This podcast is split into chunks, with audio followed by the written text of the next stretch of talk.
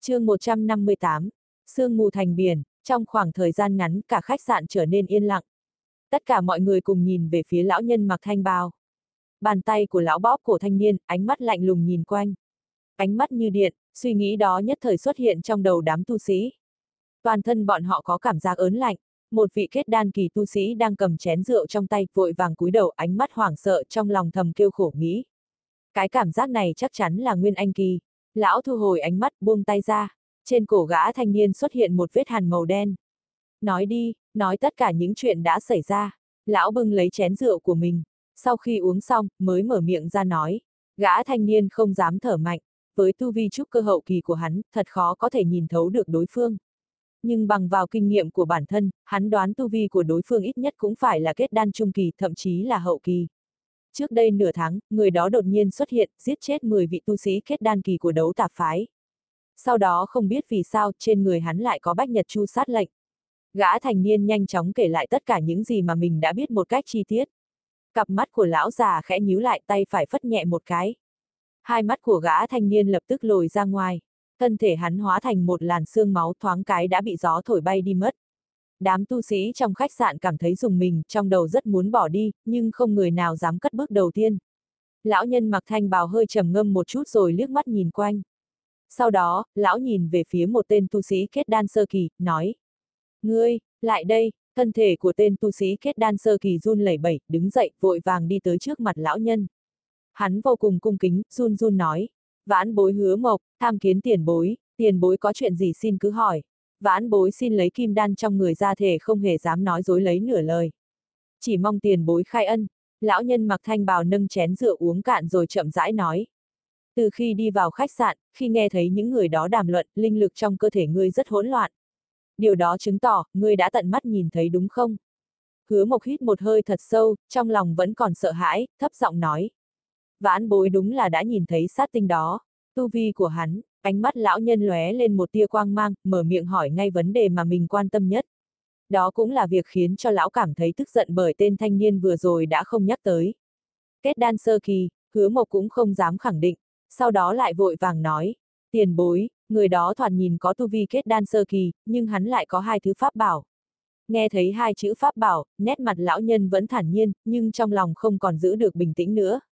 Trong đó có một thanh phi kiếm có thể thuấn di, lão nhân có vẻ thất vọng cầm lấy chén rượu mà uống. Ngoài ra còn có một thứ, nhưng vãn bối không nhìn rõ. Chỉ thấy nó là một đạo hồng quang, bên trong có một vật gì đó. Bất cứ người nào bị dính phải nó liền lập tức hóa thành một cái xác khô mà chết. Lão trầm ngâm một chút rồi đứng dậy. Sau khi ném một viên hạ phẩm linh thạch lên mặt bàn, lão liền duỗi tay, nắm lấy thân thể hứa mộc. Hai người lập tức biến mất ngay tại chỗ trong nháy mắt đã ra ngoài ngàn dặm. Lão vừa đi khỏi, đám tu sĩ trong khách sạn đều có cùng một suy nghĩ. Nguyên Anh Kỳ, dưới sự dẫn đường của hứa mộc thân thể của lão nhân lóe lên liên tục trong không trung. Sau khoảng nửa canh giờ, đã tới vị trí của đấu tạp phái. Thần thức mạnh mẽ của lão thoáng lướt qua một cái đã tìm được thượng quan mặc. Dưới ánh mắt sững sờ của thượng quan mặc lão nhân mặc thanh bào thản nhiên bước ra một giọt bản mệnh tinh huyết từ mi tâm của hắn. Sau đó, lão ném hứa mộc sang một bên, căn cứ theo mối liên hệ của giọt bản mệnh tinh huyết, lão nhanh chóng bay về phía tây nam. Nói tới Vương Lâm lúc này đang mang theo Lý Mộ huyền bay đi rất nhanh. Do có phi kiếm bay trước mở đường nên khi hắn tới chỗ nào, sương mù dày đặc của Tu Ma Hải liền tách ra hai bên, để lộ một con đường. Trong Tu Ma Hải cả năm luôn bị sương mù bao phủ, chỉ có thời gian trong khoảng một tháng, sương mù lại hóa thành nước biển. Ở trong tu ma hải mấy năm nhưng do Vương Lâm luôn bế quan nên vẫn chưa lần nào nhìn thấy quá trình sương mù ngưng tụ lại thành biển. Một tháng sau khi hắn tiến vào trong sơn cốc thứ 14, sương mù liền hóa thành nước biển. Từ đó về sau, trong 3 năm tiếp theo, quá trình đó cứ lặp đi lặp lại như vậy, mãi cho tới khi hắn đi ra. Cho đến hôm nay lại vừa đúng tới tháng sương mù hóa thành nước biển. Lý Mộ Uyển thì khác, gần như năm nào nàng cũng trải qua cảnh tượng đó dưới sự bảo vệ của đại trận nước biển không thể xâm nhập vào trong động phủ. Nhưng đứng từ bên trong nhìn ra ngoài, vẫn có thể nhìn thấy một làn nước biển xanh thẫm có rất nhiều loại linh thú khó gặp bơi lội qua lại. Gần 4 năm, 4 lần biển thay đổi. Mỗi một lần, Lý Mộ Huyền đều hết sức lo lắng tự mình chủ trì đại trận. Đợi sau khi nước biển trở lại thành sương mù, nàng mới cảm thấy yên tâm. Lúc này, cảm giác ẩm ướt do sương mù mang tới, so với khi hai người đi vào năm đó, còn hơn rất nhiều. Thậm chí có chỗ, xương mà đã có dấu hiệu ngưng tụ thành nước. Theo hướng hai người phi hành, độ ẩm của sương mù càng lúc càng cao. Cuối cùng, trong sương mù thậm chí có cả những giọt nước dao động. Sắp thành biển rồi, Lý Mộ Uyển nhẹ nhàng nói. Vương Lâm vẫn im lặng không đáp, bất chợt hắn ngừng lại quay đầu nhìn về phía sau. Hắn ngưng thần quan sát sương mù xung quanh, chỉ thấy sương mù đang dao động một cách nhẹ nhẹ chợt ùa về phía trước. Thậm chí có một số sinh vật sống trong sương mù cũng nhanh chóng bỏ chạy. Sư huynh, có chuyện gì vậy? Lý Mộ Uyển nhận thấy xác của Vương Lâm liền hỏi. Không có việc gì, Vương Lâm nói xong liền tăng tốc bay về phía trước. Trong lòng hắn không hề yên tâm. Căn cứ vào tốc độ dao động của sương mù, hiển nhiên phía sau đang có người nào đó bay tới với một tốc độ rất nhanh. Mà tu vi của kẻ đó cũng rất mạnh nếu không cũng không thể làm cho sương mù di chuyển được như thế. Hơn nữa, sinh vật trong sương mù chỉ tản ra xung quanh mà không chạy về phía trước.